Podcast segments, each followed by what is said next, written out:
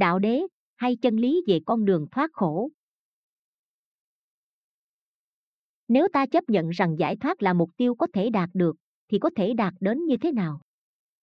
Câu hỏi này đưa chúng ta đến với chân lý thứ tư, nói về đạo chân thật. Theo sự giải thích của Trung Quán Tông thì đạo chân thật nên được hiểu theo ý nghĩa là sự phát triển một chứng ngộ trực giác về tính không. Lý do là vì chứng ngộ trực giác về tính không trực tiếp đưa tới sự đạt được trạng thái diệt. Tuy nhiên, để có được một sự chứng ngộ như thế, hành giả phải có một nền tảng trong pháp thiền định nhất tâm, bởi vì điều này dẫn tới một tri kiến thể nghiệm về tính không. Điều gì của hành giả khi đạt tới tri kiến thể nghiệm đó được xem là khởi điểm của lộ trình nối tiếp hay lộ trình chuẩn bị và khi hành giả đạt được sự trực giác về tính không thì được gọi là lộ trình tri kiến tri kiến thể nghiệm về tính không lại phải dựa trên cơ sở tri thức hiểu biết về tính không, được phát triển thông qua suy luận. Quả thật, không có sự suy luận đó thì không thể đạt tới một thể nghiệm dựa trên thiền định về tính không. Giai đoạn khởi đầu sự phát triển tri thức hiểu biết được gọi là lộ trình tích lũy. Điểm khởi đầu của lộ trình này là khi hành giả phát triển một tâm nguyện chân thật hướng đến sự giải thoát, và đây được xem là khởi điểm tối sơ của Phật đạo. Giáo pháp Thanh Văn Thừa Ngay cả trước khi bắt đầu việc tu tập, ta cũng cần có một sự chuẩn bị hết sức kỹ lưỡng.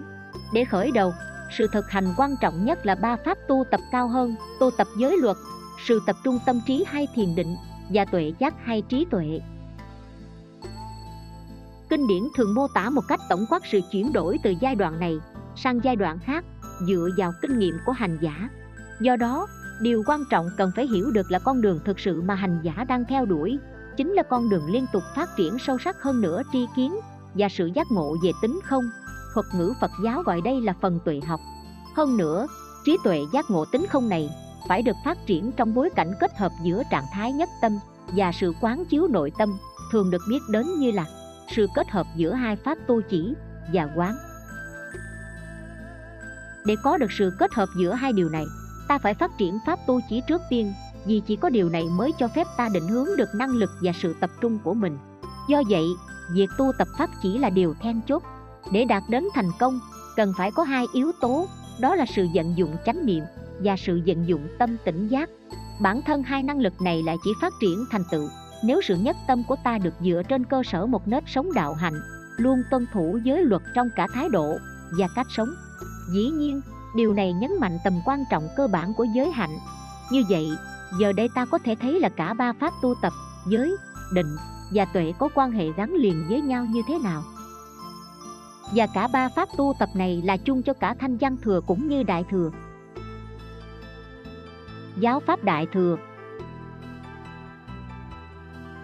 Bây giờ, ta phải nhìn đến một phương diện quan trọng khác của Phật giáo, đó là phần giáo pháp mà toàn bộ những lời dạy của Phật đều đặt nền móng trên yếu tố từ bi.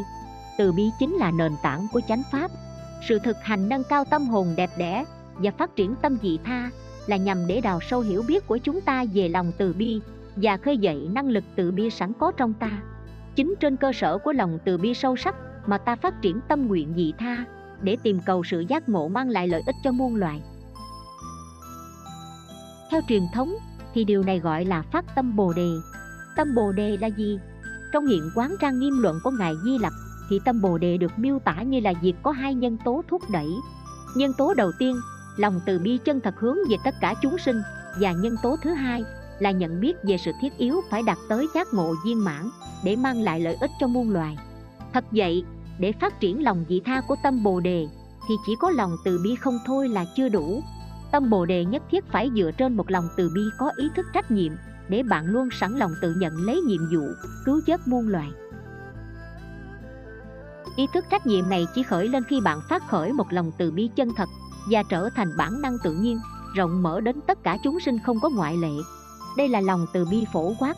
Nó được gọi là Mahakaruna hay là Đại Bi để phân biệt với lòng từ bi thông thường vốn có giới hạn. Mặc dù vậy, lòng Đại Bi tự nó sẽ không phát khởi trừ phi bạn có một tuệ giác xác thật về bản chất của khổ đau không chỉ là khổ đau của chính mình mà còn là của kẻ khác bạn nhận biết tình trạng của mình là đang đau khổ, và rồi bạn cũng cảm thấy một sự cảm thông chân thật và gắn bó với người khác. Trong tương quan với tuệ giác, về bản chất của khổ đau, sự quán chiếu chân lý thứ nhất, khổ đế, sẽ giúp bạn phát triển sâu sắc hơn tuệ giác của mình. Với một người thực hành dị tha, thì điều quan trọng là phải hiểu rằng việc đạt tới giải thoát cho riêng mình không thôi là chưa đủ. Điều này không chỉ là mang tính chất chủ nghĩa cá nhân mà ngay cả xét từ góc độ con đường tu tập để hoàn thiện bản thân người đó, thì cũng chưa phải là trạng thái hoàn toàn tỉnh giác. Do đó, điều thiết yếu là ta phải nuôi dưỡng lòng cảm thông tự nhiên và cảm giác gắn bó với người khác. Kinh điển có dạy một trong những phương thức để làm được điều này là hình dung mọi chúng sinh đều là mẹ ta hay một người nào đó thân thiết với ta. Bạn khơi dậy lòng thương yêu tự nhiên đối với mẹ mình hay một người nào đó thân thiết và mở rộng lòng thương yêu ấy đến với tất cả chúng sinh. Bằng cách này, bạn phát triển được một sự thông cảm tự nhiên và đáp ứng tức thì. Mặc dù vậy, sự cảm thông không thể sinh khởi nếu các cảm xúc của bạn đối với tha nhân thay đổi do cách nhìn nhận một số người nào đó là kẻ thù và một số khác là bạn hữu. Sự phân biệt đối xử này cần phải vượt qua trước nhất và để làm được điều này thì việc thực hành tâm bình thản là nền tảng quan trọng một phương pháp khác được ngài tịch thiên santideya trình bày trong nhập bồ đề hành luận. Ngài giải thích một phương pháp để nuôi dưỡng sự cảm thông thực sự bằng cách xem người khác như chính bản thân mình. Thí dụ, cũng giống như bản thân bạn luôn mong ước được hạnh phúc và vượt qua đau khổ, người khác cũng có sự khao khát tương tự như vậy. Và cũng giống như bản thân bạn có quyền đạt được điều đó, mọi người khác cũng vậy. Với ý thức bình đẳng đó, bạn đảo ngược quan điểm luôn tự xem mình là tâm điểm quan trọng đặt bản thân mình vào vị trí của người khác và liên hệ với họ như thể là những người mình thương yêu hơn cả chính bản thân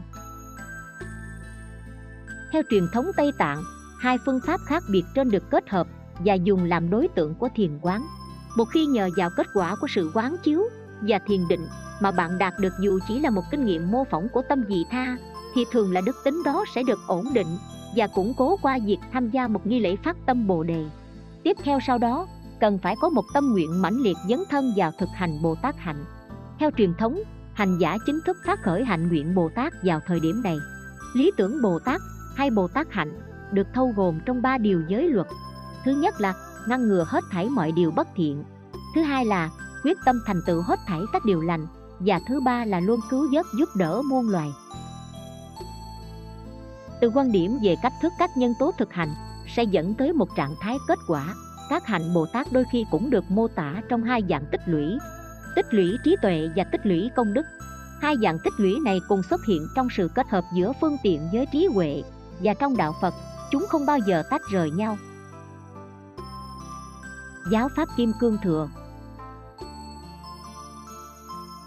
Sự sâu sắc và tinh tế của Mật Tông hay Kim Cương Thừa phát xuất từ sự thực hành hợp nhất phương tiện và trí huệ.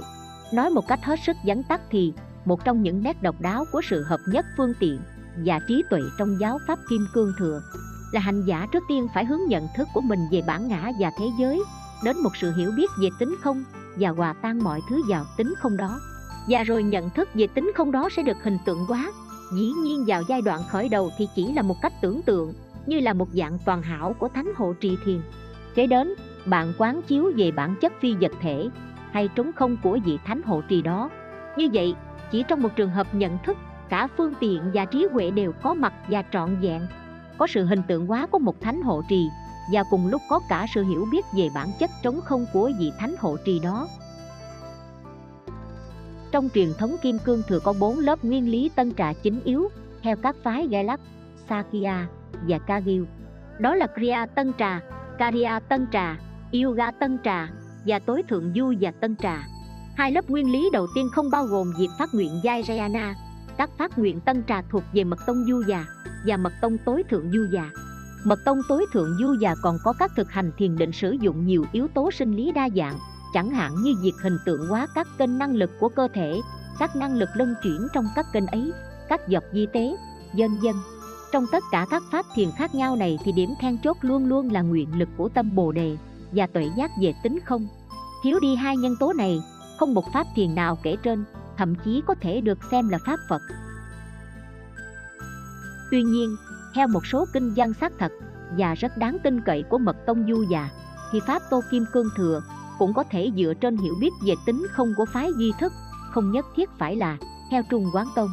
Mặc dù vậy, tôi vẫn cảm thấy rằng nếu muốn cho các thực hành tan tra là toàn diện và muốn đạt tới sự giác ngộ viên mãn theo giáo pháp tan tra thì một tuệ giác về tính không dựa theo trung quán tông là thực sự cần thiết. Lời khuyên cho người thực hành phật pháp. Có ba lời khuyên tôi muốn chia sẻ cùng các bạn. Điều đáng nói trước tiên là trừ phi bạn có thể thiết lập một nền tảng vững chắc trong các thực hành căn bản của Phật Pháp như những điều mà tôi đã dạch ra, bằng không thì ngay cả các pháp to, được xem là sâu xa của Kim Cương Thừa cũng sẽ không mang lại hiệu quả gì. Điều quan trọng là, đối với người thực hành Phật Pháp, thì sự phát triển một hiểu biết về tứ diệu đế và suy gẫm sâu xa về điều đó là thực sự thiết yếu. Do đó, thiền tập phải là một phần trọng yếu trong sự thực hành của bạn, bao gồm cả hai pháp chỉ và quán. Nhân tố quan trọng thứ hai là sự quyết tâm của bạn. Bạn không nên tưởng tượng rằng tất cả mọi sự tiến triển nói trên có thể diễn ra trong vòng dài 3 ngày hay dài 3 năm. Chúng thật ra có thể phải đến nhiều đời, nhiều kiếp, nên sự quyết tâm rõ ràng là thiết yếu. Nếu bạn tự xem mình là một Phật tử và muốn thực sự thực hành Phật Pháp thì ngay từ khi bắt đầu bạn phải hạ quyết tâm thực hiện đến cùng, bất chấp việc ấy có phải trải qua đến hàng triệu hay hàng tỷ kiếp sống. Nói cho cùng, ý nghĩa cuộc sống của ta là gì từ nó không hề có một ý nghĩa nội tại nào cả tuy nhiên, nếu ta sử dụng cuộc sống theo một cách tích cực, thì ngay cả những ngày tháng và những niên kỷ đó cũng sẽ trở nên đầy ý nghĩa ngược lại, nếu bạn quan phí đời sống một cách không mục đích thì dù chỉ một ngày cũng sẽ cảm thấy là quá dài bạn sẽ thấy rằng, một khi bạn có được một quyết tâm kiên định và một mục đích rõ ràng, thì thời gian sẽ không là quan trọng như Ngài Tịch Thiên đã viết trong bài thi kệ rất hay này. Bao lâu còn đó hư không? Sinh linh cam chịu trong dòng khổ đau. Nguyện rằng tôi vẫn còn đây. Tận trừ đau khổ đến ngày sáng tươi. Lời lẽ trong bài thi kệ thật sự đã truyền đạt một tri kiến nhất định cho tôi và những lời thơ thật hết sức truyền cảm. Và lời khuyên cuối cùng của tôi là bạn càng nôn nóng, càng mong muốn một phương thức nhanh nhất rẻ nhất hay tốt nhất thì lại càng có nhiều khả năng phải nhận lấy một kết quả rất tồi vì thế tôi cho rằng đây là một phương pháp sai lầm. Phần kết luận. Nếu phải nêu ra điểm thiết yếu nhất trong bài giảng này, hẳn tôi sẽ nói rằng, nếu sự hiểu biết về tứ diệu đế của bạn hình thành từ các quán chiếu sâu sắc như đã nói trên, thì bạn sẽ có một sự kính ngưỡng sâu xa đối với chánh pháp, giống là đối tượng chân thật của sự quy y, và bạn cũng sẽ phát triển lòng tin vào khả năng dần dụng chánh pháp ngay trong bản thân mình. Trên cơ sở của một lòng tin như vậy bạn sẽ có thể phát triển tính tâm chân thật đối với đức phật bậc thầy đã chỉ ra cho bạn con đường tu tập và bạn cũng sẽ có một lòng tôn kính sâu xa đối với chúng tăng những người đồng hành tinh thần trên con đường này nếu sự hiểu biết của bạn về tam bảo được dựa trên một chứng ngộ thâm sâu về tứ diệu đế như đã nói trên thì mỗi khi bạn nghĩ đến phật pháp và tăng Tam Bảo sẽ hiện đến với bạn thật sống động, với sự sáng tươi mới mẻ. Đây chính là ý nghĩa của việc thực hành quy y Tam Bảo. Trong thực tế, để tóm gọn một cách chính xác và rõ ràng hơn nữa, có thể nói rằng toàn bộ những gì tôi đã giảng giải ở đây chính là để chỉ rõ ý nghĩa của việc quy y Tam Bảo. Mặc dù sự thực hành của riêng tôi là rất kém cỏi, quả thật rất kém cỏi, và mặc dù tôi có trì chú cũng như quán tưởng một số mạng Đà La, nhưng trọng tâm chính trong sự tu tập hàng ngày của tôi vẫn là tứ diệu đế và tâm bồ đề tôi cảm nhận rằng hai pháp tu này là thực sự mang lại lợi ích thiết thực đôi khi tôi nghĩ rằng việc quán tưởng các thánh hộ trì có thể gần như là một cách tự lừa dối. Trong quan điểm của tôi, chúng ta nhất thiết phải theo đuổi việc thực hành theo trình tự từng bước một, với sự kiên nhẫn và quyết tâm. Nếu bạn thực hành theo cách này thì sau một năm hay 10 năm, bạn sẽ nhận ra được ít nhất là một sự hoàn thiện nào đó trong bản thân. Và khi bạn thấy được như vậy, điều đó sẽ mang lại một sự khích lệ mới để tiếp tục. Tuy nhiên, chúng ta phải nhận biết rằng sự thay đổi thật không dễ dàng chút nào. Giờ đây bạn đã đọc qua những lời dạy này về tứ diệu đế. Nếu bạn tự xem mình là một phật tử thì xin hãy thực hành những lời dạy này. Những lời dạy này không nên chỉ giữ lại ở mức độ tri thức. Thực hành và giáo lý phải gắn liền với cuộc sống chúng ta.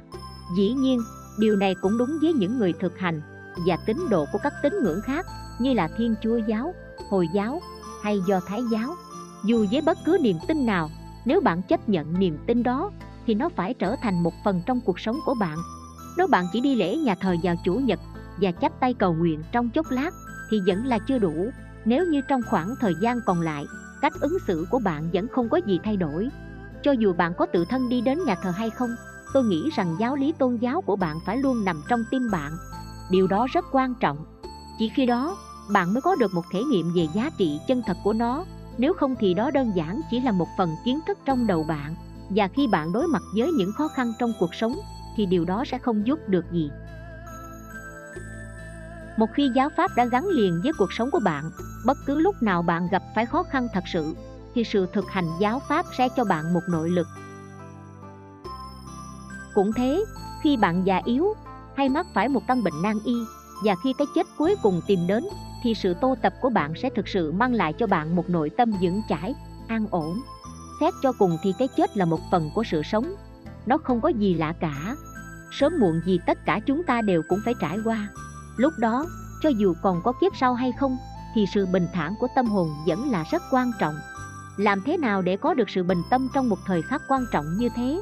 Điều đó chỉ có thể đạt được nếu ta có được những kinh nghiệm tự thân mang lại cho ta nội lực vì không ai khác có thể cho ta sức mạnh này. Không thần thánh nào, không bậc thầy nào, và cũng không bạn bè nào hết. Đây là lý do tại sao đức phật nói rằng bạn phải là bậc thầy của chính mình.